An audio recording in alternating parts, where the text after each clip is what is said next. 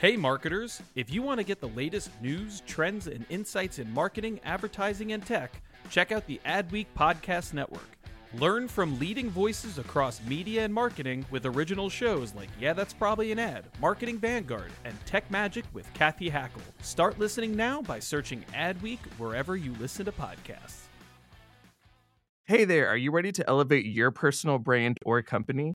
Meet Viral Growth, your one stop shop for video content and audience building. Imagine growing your brand organically on social media without the hassle of editing videos for hours. With Viral Growth, it's a breeze. They handle the brainstorming, scripting, and editing while you simply just hit record. And don't worry about your niche, they cater to everyone, from business and marketing to health and wellness. Are you ready to make waves in the social media realm? Visit viralgrowth.io and use code ADWEEK, that's A D W E E K, all lowercase and get 10% off your plan. My dad works in B2B marketing. He came by my school for career day and said he was a big ROAS man. Then he told everyone how much he loved calculating his return on ad spend. My friends still laugh at me to this day. Not everyone gets B2B, but with LinkedIn, you'll be able to reach people who do. Get a $100 credit on your next ad campaign. Go to linkedin.com slash generate to claim your credit. That's linkedin.com slash generate. Terms and conditions apply. LinkedIn, the place to be, to be.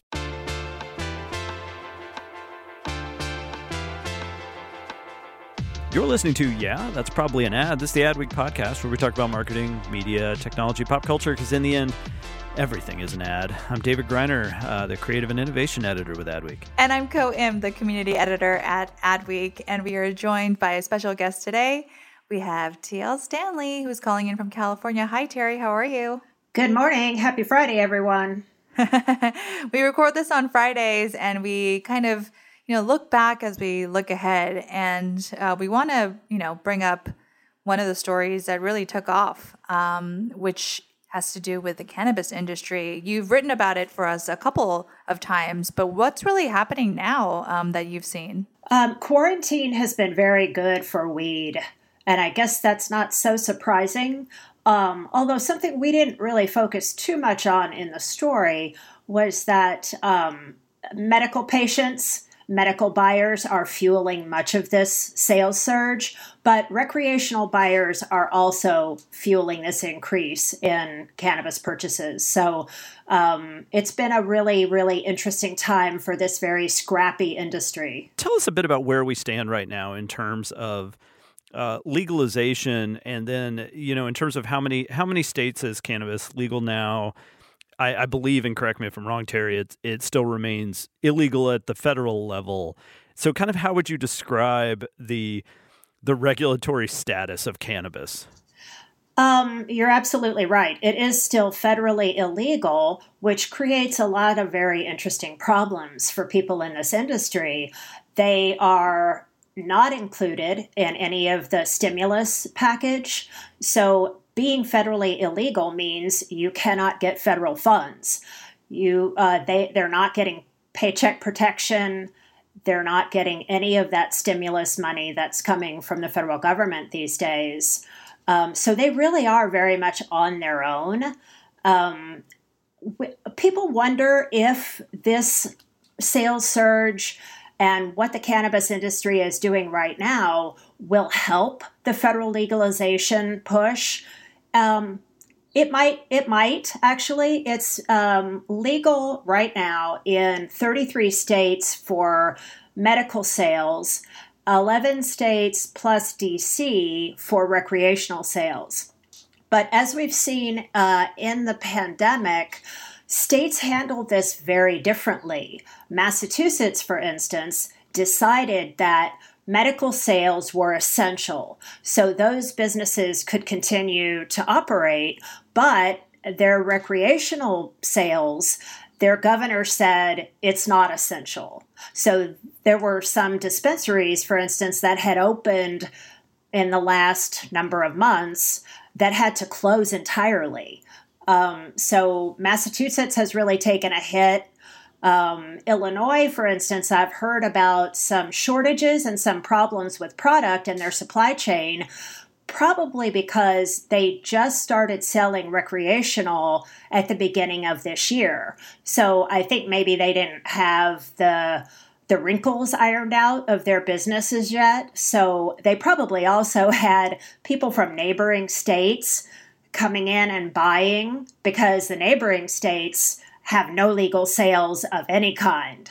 So it's just been a very interesting situation. So you wrote about the you know these record breaking sales and I think what's interesting is that even in this industry that people are stocking up. So from a demand side, it's also been um, hard for the providers to kind of especially switch um, as they try to navigate um, this tremendous growth um, in e-commerce and in edibles and whatnot. Some dispensaries really didn't have the infrastructure to do e-commerce. So they were forced, if they wanted to still operate, they were forced to overnight learn how to, to deal with things like click and collect. They had to do um, maybe a curbside service where they had perhaps never done that before. Um, they had to, you know, sign up with delivery services if they didn't have that uh, already established. It was um, it required a lot of uh, a lot of work and a lot of very quick action from them if they wanted to remain in business. So it, you you wrote about. So I, I, should clarify that the piece you wrote. Uh, the headline is Five Ways Quarantine Has Changed the Cannabis Industry Forever," and to your point just now, this ability uh, for those who could uh, transition quickly and pivot, uh, as you know, so many pivots these days. um, but those those who could find ways to embrace delivery, uh, e-commerce, and a combination thereof, it seems like they've done really well. But also, it sounds like the customers were like, you know, I, I like this. This is nice. I may just stick with this even after quarantine is over.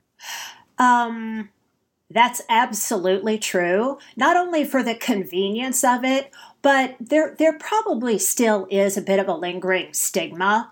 And let's just say you are a casual cannabis consumer. Perhaps you don't want to appear in person at your neighborhood cannabis store, or you might not want to drive across town to go into a cannabis retail because maybe you, you still feel like that's not a good look for you or you you know you don't want your uh, your fellow PTA moms to know that you're a cannabis user. If you're if you're now able to switch to delivery I think that's probably it's kind of better all the way around. Certainly, it's more convenient for you, but there's um, there's a bit of privacy involved. So let's talk about in terms of the products that have become most popular. Uh, it seems like per your story that there's this kind of unprecedented. I think we all think of edibles, but we think of it maybe in this kind of you know uh, cliched uh, image of pot brownies. And you wrote about the fact that edibles, non-sweet edibles, more savory edibles, are blowing up. Infused beverages are really growing uh, faster than than it seemed like the industry expected. Absolutely. And I think that um, the data has shown a real growth in those categories, uh, probably because of who's buying. And again, it's kind of a convenience issue. Also, people talk about the um, the difference in edibles and some other form of THC, where let's say an infused wine, you will feel the effects sooner and then they'll be gone sooner.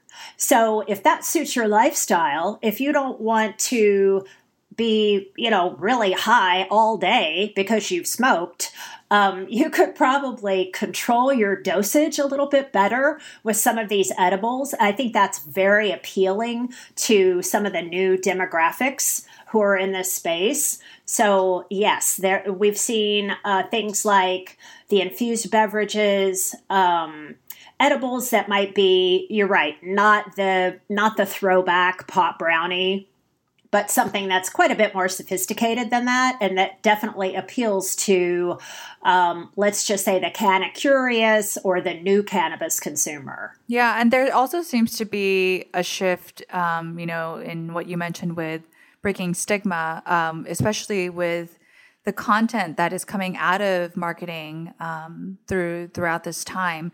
Um, you wrote about, you know, a live stream with some big names. Um, and also, you know, more people are hosting kind of these virtual events um, that include not just, um, you know, kind of messaging, but also, let's say, like yoga and meditation and live music. So that's going to be a big driver for for advertising in this industry, right? Uh, I think it'll be huge because 420 taught this industry a lot of things. And one of those was that this community is very hungry for content. And the, the makeup of some of those live streams was really interesting. And you're right to point out things like yoga and meditation because the interest in health and wellness is so intense right now. And the cannabis community has has always had that message, but they're they're really going to be pushing that. It's going to be very top of mind right now. And they they will very much lean into that side of things. Also the education there are podcasts coming and video series, product demonstrations, lots of things where um, people are looking for information. They want real information. They want to be educated. And if they can go to some original content that tells them exactly what to expect from, say, certain products, um, that's going to be very, very important. The, the industry is also really pushing their social agendas, their, their very activist roots almost every one of those 420 events had a social component, a social responsibility or charitable, however you want to call it, component. Um, things like um, mass incarceration and environmental issues. And the cannabis community has always been very embedded in those kinds of things. And now they, they will again lean into that kind of messaging um, to really kind of build that engagement and that sense of community with their people. You know, uh, w- w- one other thing, and that you know, I don't want to give away too much because people really do need to read your article about the five ways that quarantine has changed this industry. Uh, so part of me is like, go to adweek.com, read it all. But I did. I did, and you should. Um, but I really want to ask about, you know, it, it feels like for the past few years, there's been this uh, real concerted effort, very sophisticated effort to carve out brands within this industry to be those first brands. And some of those have risen very quickly and then fallen off and, and, uh, you know but we've seen it both at the dispensary level and at the product level. But then you write about that one of the newest trends uh, that we really see coming out of this is the idea of the value brand. Uh, that feels like a new a new evolution for this uh, for the branding side of this industry. You know what? It absolutely is especially when we look at a, a, previous trend that I was watching for a while, and I, I, was kind of curious and interested in it. It was kind of fascinating because anything that's designer and luxury and high end is kind of fascinating in a way. But there was this, there had been a, a trend of very luxurious, beautifully packaged, expensive products. Um, in the cannabis space, and the bottom will absolutely drop out of that um, unless you are, I don't know, let's say the 1%. So the yes, this is new. The the value side of things, again, being a very scrappy industry, I, I believe we will see a lot more of that sort of compassionate pricing. Um, and you know pr- products that are modestly priced because people are strapped. People are very economically strapped. They're concerned. They're worried about their budgets. They will not be impulse buying. They will not be experimenting. They, if they know and like a brand, they will stick with that brand. But if they need to trade down because they lost their job, then uh, some of these young offshoots that are bo- modestly priced, I think will do very, very well. Yeah, that's a good point. Um, I do want to uh, bring up another trend because I imagine um, one thing that people are leaning into that are familiar are um, puzzles. And I imagine that there are going to be, you know, cannabis related puzzles and other products um, coming out too, because, you know, the industry is going into various touch points um, and into different, different, you know, price points as well. Um, I am not a puzzle person. Uh, are you guys? I'm really not, but I could definitely see puzzles based on fun things in the cannabis industry, including Bud itself. There are, you know, publications like High Times that run these really beautiful, loving shots of marijuana leaves and um, buds, and I, I could see those being puzzles. yeah, it's been interesting. Uh, you know, I've I've I've seen people like who are uh, good friends of mine, uh, maybe often without kids or with gro- with older kids, uh, who are like, "We're on puzzle number seven. and we're talking like thousand piece puzzles. You know, uh, I'm still on puzzle number one, uh, going into like what nine weeks of quarantine or whatever I'm on, um, and I, yeah, it's one of those where like I, I enjoy them. I like the meditative aspect of it. I like how you kind of get into this thousand yard stairs zone where you start putting the pieces in without even really looking at them because some part of your geometric brain takes over. Like that, that's so. So to that point, like the the picture doesn't really matter.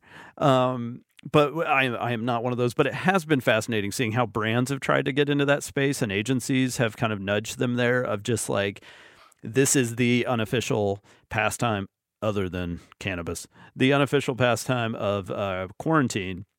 And it's, it, I, I, would say two things. One is I think it's really clever how brands have done this. Uh, we had McDonald's in, was that Sweden, uh, where they made a, a, burger puzzle. Maybe it was the UK, um, but they, they only made a few of them and then they gave them away to like super fans.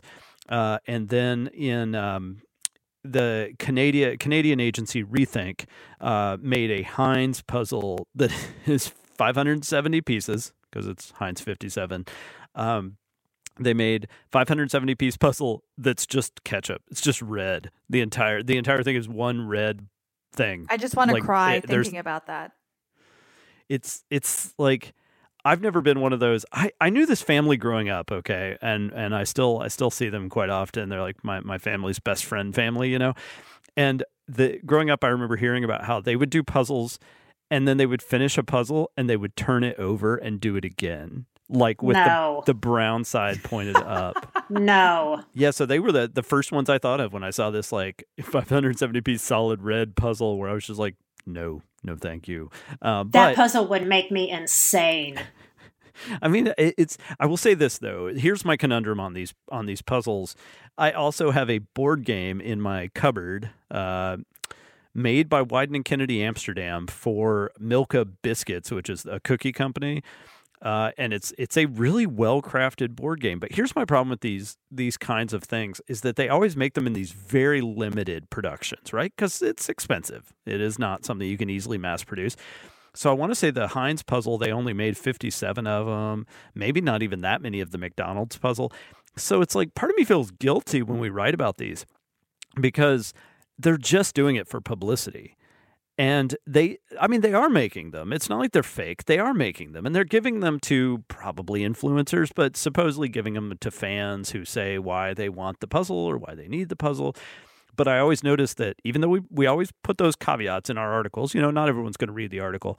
And people are always like, I'm going to get one of these, or they'll tag their friends, we should each order one of these. And part of me is like, you can't. Like, this is basically a, a publicity stunt but, you know, maybe once they see the initial run kind of blow up, we, have seen this with branded apparel, right? Like they'll make 50 of something just so that they can say, we made a KFC, uh, you know, big green egg or whatever. And then, uh, onesie. Yeah. And then they'll like, they'll sell out within, like, if it's something that requires more effort than just like a CafePress or like if you actually have to physically produce it, then they make them in these impossibly small batches. So Well, yeah, I still want the Popeyes Ivy Park inspired outfit. Yeah, that one sold out like in, you know, an hour or whatever. It's like we always and again, this is just a PR uh, playbook thing is that they want to be able to say we made a branded blank, right? Like we made a, a branded cutlery set or a branded um,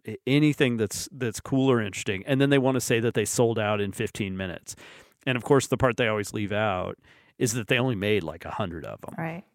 And uh, and the one that still kills me is uh, because again we covered it, and I almost again felt bad covering it because it it's you can't get a hold of these things. And maybe that's just the world we live in because of Supreme and all these things. It's just like you just have to be one of those who's like writing a bot to buy these things. Um, but I remember once was I think Columbia, the the sport, the outerwear company, they made Star Wars inspired jackets that looked like like they had a Han Solo jacket, they had a Princess Leia jacket, all based on Empire Strikes Back, like all based on what they actually wore in the movie. And they looked amazing, like way better than anything else I've ever seen Columbia make. And I mean, they they sold out within like five seconds of going on sale. Like I'm not so kidding. So the, the the limited run makes it highly covetable, but not that many people are gonna it, it's not a mass product is what yeah. you're saying. Yeah they're doing it for publicity. Or you could argue that they just want them to be really high quality. But you know in the end i'm like they they're making them so people like me will write about it. I'm part of the machine. Be a part of the solution. I don't know. But uh uh, Terry, do you have any uh, any hobbies or anything you've picked up in quarantine? Um, I feel like I'm just doing about as much as I can to keep my head above water. I would love to say that I've learned a new language and that I'm touring every art museum around the world. I, I, really would. I would love to be able to say that. And um, other than working and working out and gardening, um, which is therapeutic and lovely, but I did that before. I, I, already, I already did that. So, um, no, I can't say that I've picked up any new hobbies, and that's that's a real shame, right? That's because we keep working you so hard. there's, there's no time got to Adweek all the time. Well, Terry Stanley is a senior editor writer for Adweek. Uh, she covers cannabis. She covers other really fascinating niche industries like uh, the alternative meat or meat alternative industry, um, and uh, a few other. Uh, like what, what, what would you say are some other niches that we've uh, we've kind of kept you on for the last uh, last few months? Yeah, I kind of became the de facto fake meat reporter, didn't I? you did. Yeah, it's great. Um, and I, I really enjoy my plant based folks. They're very interesting crew. Um, and there's something brewing on that front, which will be interesting soon because given the current meat shortage, and I think everyone's concern again with health and wellness and climate change and the environment, we're going to see some uh, some real activity on that front. But um, I, I love creativity and brand stuff and I am I'm kind of all over the place. And sports, I like sports. So every summer there's uh, most powerful women in sports, which is fun. Yeah, if you go to adweek.com almost any given day and look at the most popular stories, you will find a TL Stanley story. she is, her stuff is uh, very topical and very popular. So thank you. Uh, I know you're very busy, and so we really appreciate you making time for us this week. Thank you so much for having me. Now, Ko, I hear that you have a uh, fun conversation. We've tried to, as uh, regular listeners will know, uh, we've tried to kind of include some other conversations since we can't all be together the way we usually are. Uh, for the Adweek podcast, we've been kind of including these other fun conversations that we have through the week. So, who do you have for us this week? Yeah, so it's a fun conversation, but it's also one that brings in some serious elements. Uh, we're going to talk about well being uh, as it is Mental Health Awareness Month, uh, with Aaron Harvey, who not only co founded an agency um, during the last recession, but he also has a nonprofit called Made of Millions, which helps kind of try to normalize um, the conversation around mental health. So that's coming up after the break. We'll be right back.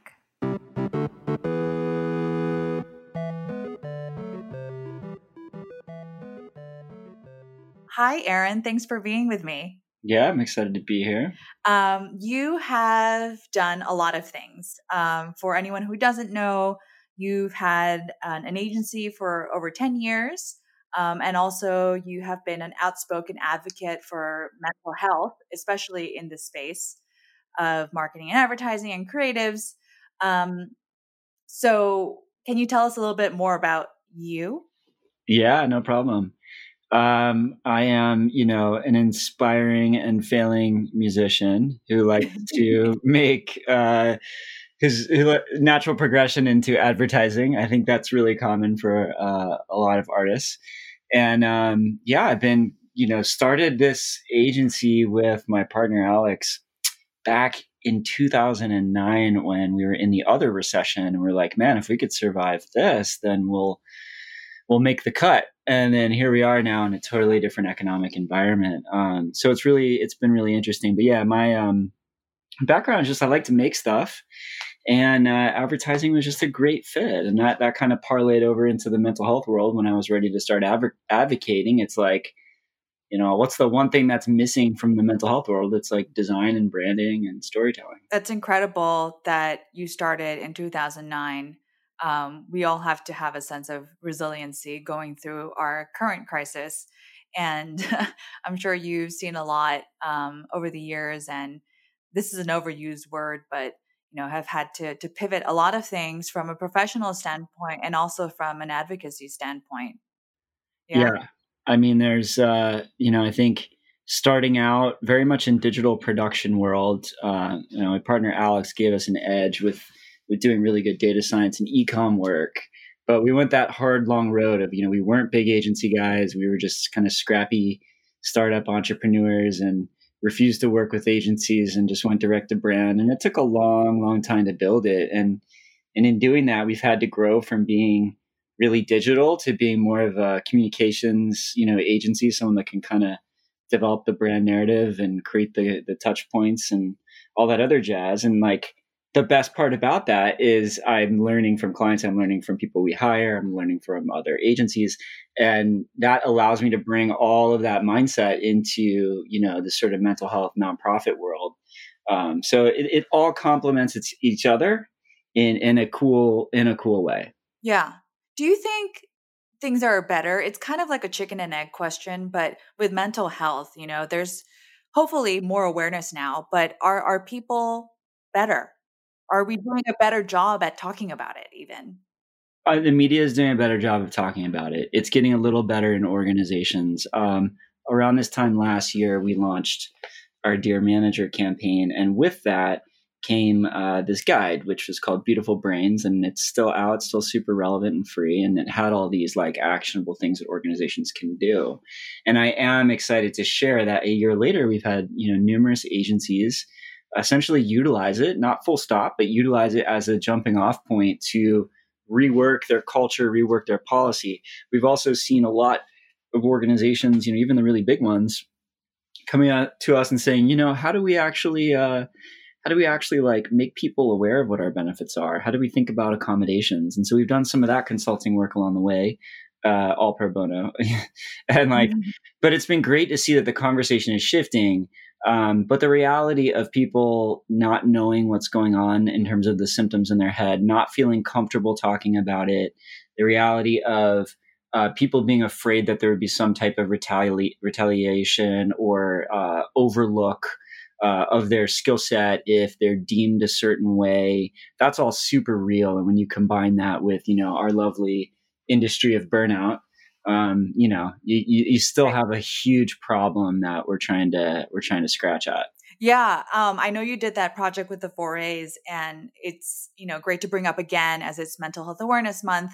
Um, one thing that I also do on the side, not always pro bono, but is um, you know lead yoga and meditation sessions. And for the corporate world, um, I and my collaborators, we have had to frame it in different ways so that people can approach it, you know, so that, that it's relatable, that it's accessible. Um, one thing I like uh, this kind of design infographic on your website, madeofmillions.com, is this one where, you know, it kind of shows in um, a, a, way, like all the ways that COVID 19 anxiety can appear in your body. And I think that's a really good access point for, for just being like, hey, are you feeling like really tired? Are you trembling? Like what's what's going on with you? So i'm wondering like what you're hearing lately from the community of like what they're feeling and going through like what is really happening? Yeah yeah i think it's always good to ground all of all of this in the idea that what is anxiety? It's it's really uncertainty and our ability to process that uncertainty in a healthy way. And so when you just layer, you know, COVID nineteen on top of that, uh, it just exacerbates all of it. So you know, someone might have a, a, healthy level of anxiety around a big presentation and will my boss like this or will my client like this or will my creative director say x? And that's all normal. But when that uncertainty and that anxiety gets to such a point where you don't want to present or you start to miss out on opportunities in your company that's when it gets in your way. That's when it becomes more of a disability.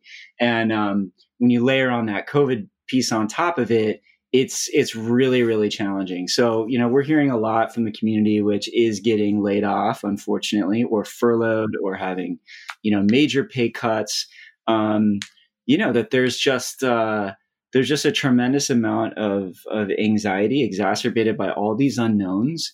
And unfortunately, even as employers, we don't have good answers for people, if we're being honest, right? We're going day by day to make decisions and trying to use transparency as a mechanism to relieve some of that anxiety that people have.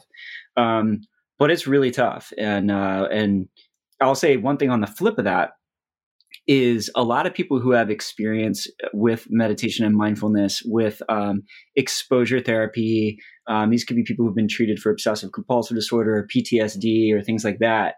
They actually tend to be handling this crisis much better. And yep.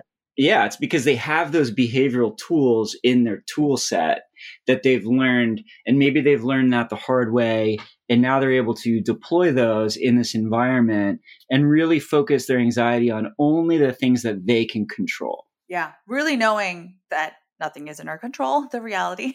yeah, exactly. But um, I say yes because not because I'm um, a trained psychologist or psychiatrist, um, but because you know I know you're very open with your OCD um, I have a traumatic childhood and I have had to learn um, coping mechanisms um, because of that. And I had those practices in place before, way before um, the pandemic hit. And I think what happened and what I've seen in my circles is that people have come to rely on the routines that they had before. And, you know, frankly, to learn something new, to learn anything even if it was simple, was difficult for me. But going back to something that I already knew either in my body or that I knew that, you know, if I sit down for just five minutes, I know I'll feel better mm-hmm. afterwards. Mm-hmm even if it takes me a while to get there because i have that you know previous my own personal institutional knowledge um so you know i am concerned especially you know for the people not only who are laid off because that is so stressful, but also for the people who have to stay. Um, they're grieving their lost colleagues mm-hmm. and also might have to feel extra burden of work. Mm-hmm. Yeah, absolutely. I mean, it's uh, we've had uh, you know we've seen both sides of this so far the the human toll and economic toll. Um, you know, one of our teammates lost her mom and her uncle, and uh, unfortunately, her her dad who got COVID stabilized. But this is like devastating, and um, you know, there's really no no words to put on that. And when you're running a, a company and you're looking at well, what really matters, you know, is it the fact that account X put this on pause, or someone isn't spending their media, or this project isn't moving forward, or new business inquiries are down? All those seem all those things tend to be uh, all of a sudden very uh, tactical and um, mm-hmm. and really just not not that kind of bigger story. So, um, you know, another thing I'd say, like, when you're talking about your experience and how you're able to parlay that into this new world, I think so often we talk about therapy as um, like because I'm in this negative place now, I need to go do this thing that is going to be really like painful, and I don't want to do it, and that's all valid. But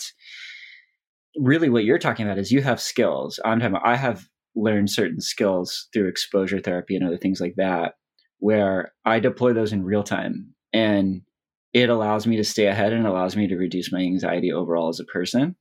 Um, and so, really, just framing things as therapy is one thing, but framing like skill, like these are really like skills building, you know, meditation is right. skills building. Like, I just think it's really kind of branded wrong. And I'm sure there'll be, you know, tons of startups doing it differently, but uh, getting to the idea that really it's skills that you can deploy in real time is what it's all about. Yeah, that's a good point. And maybe a good analogy is, you know, your computer as the brain. Um, and if it's fried, it doesn't work. Um, and if there are yeah. too many tabs, it gets overwhelmed. And so the skill is to reduce the tabs, to do the updates. Uh, yeah. Uh, and, and, you know, kind of have a, a boundary of um, closing it every once in a while. I still forget every night to, to do the update. Um, so so today will be the day i say but but on a on a larger note you know what can we do um, as a community of creatives to um, support each other and listen to each other um, as we continue to navigate these, um, you know, uncertain waters. Yeah, I mean, one of the things that's been really difficult for me is is staring at the screen all day, and I think I've realized how little of the industry I like that is, um, you know, the email exchanges and the meetings and this and that, and how much of it that I really loved, which was getting in a room and brainstorming, looking at beautiful work, going and presenting and pitching an idea, and all those things are are really on pause. And so even for myself, like you talk about like the brain over processing, like yesterday, I literally had to like call a producer and be like, can you just get on my screen share and micromanage me for 30 minutes because I can't like put one letter in front of the next right now and I need to get this done. Um, so I think just being there for each other in that capacity, being willing to be vulnerable and share exactly where you're at and what that means, which can be so hard to do when everything is remote. Um, you know, as managers and as as owners of these companies, we need to be finding ways to uh, uplift our community digitally, uplift our you know our teams digitally. We have a a shout out channel on Slack that goes off and it's amazing. It, people get shout out for like the silliest things or they get shout out because they just like crushed a concept presentation or whatever it is.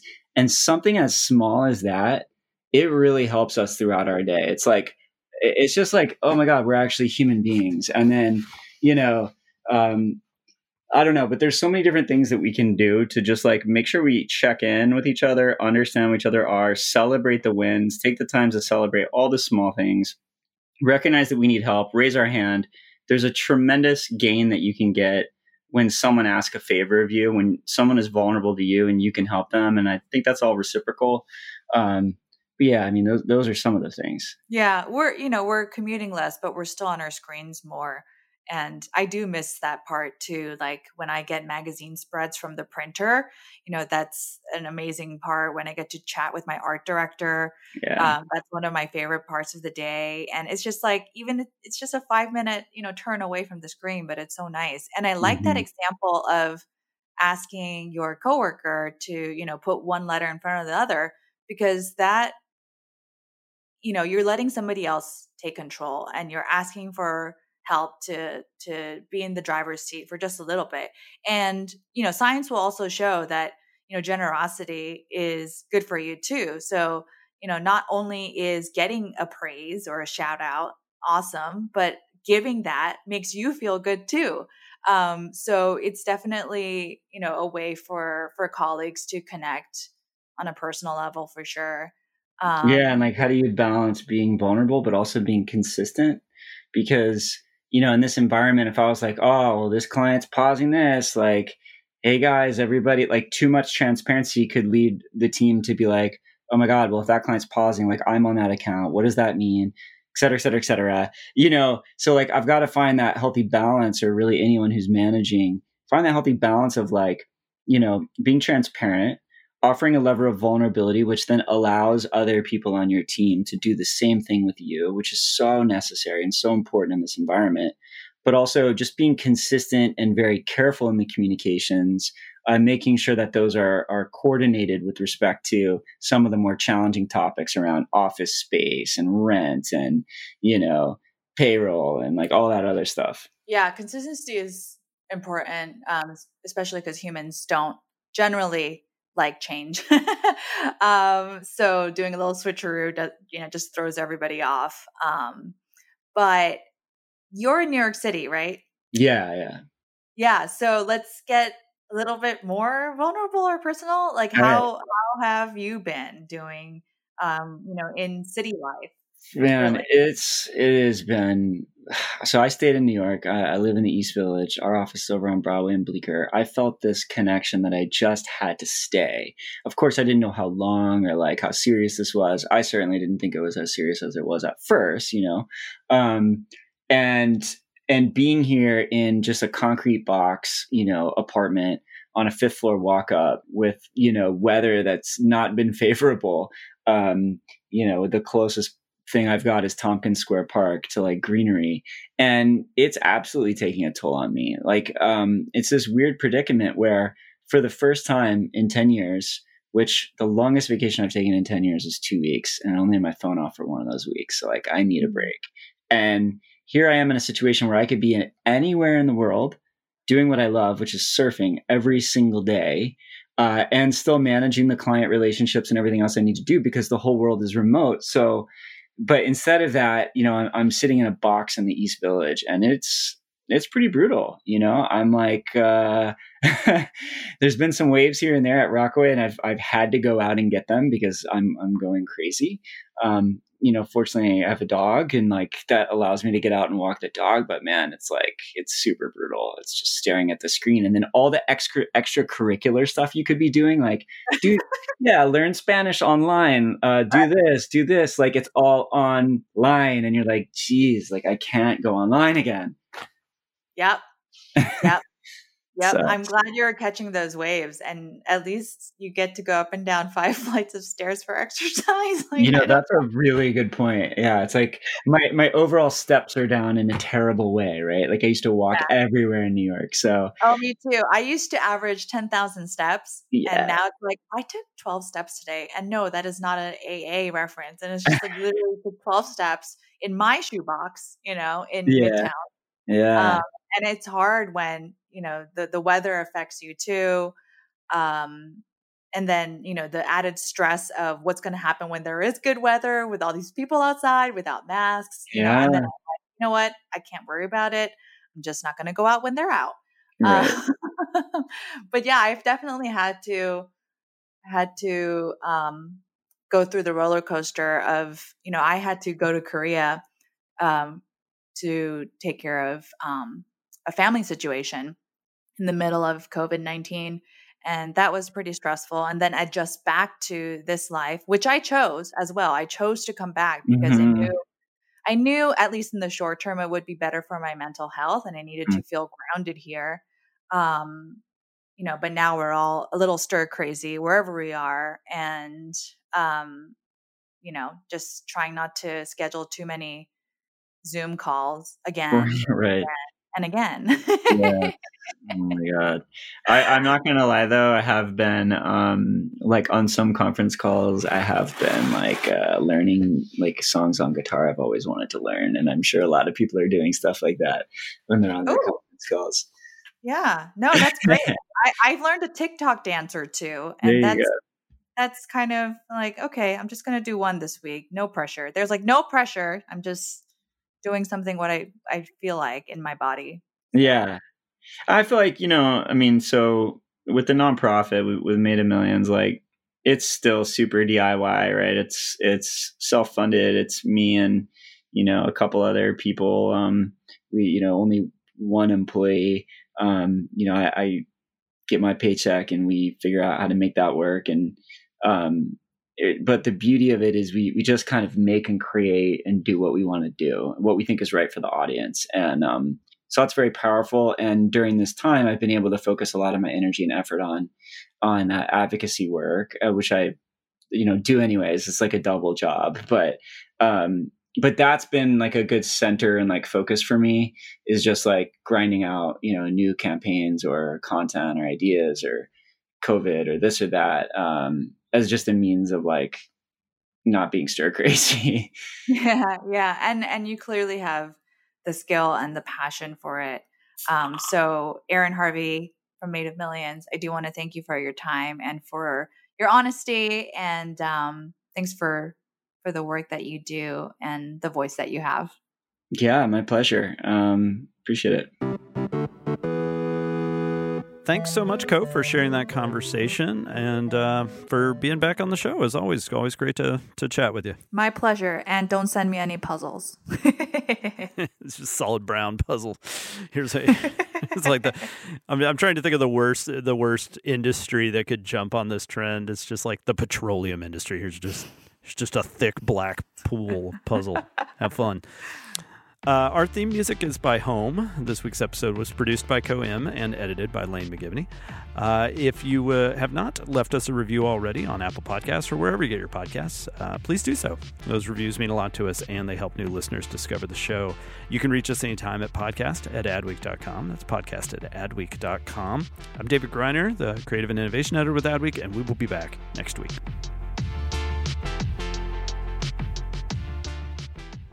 Hey there, are you ready to elevate your personal brand or company? Meet Viral Growth, your one stop shop for video content and audience building. Imagine growing your brand organically on social media without the hassle of editing videos for hours. With Viral Growth, it's a breeze. They handle the brainstorming, scripting, and editing while you simply just hit record. And don't worry about your niche, they cater to everyone, from business and marketing to health and wellness. Are you ready to make waves in the social media realm? Visit viralgrowth.io and use code ADWEEK, that's A D W E E K, all lowercase, and get 10% off your plan.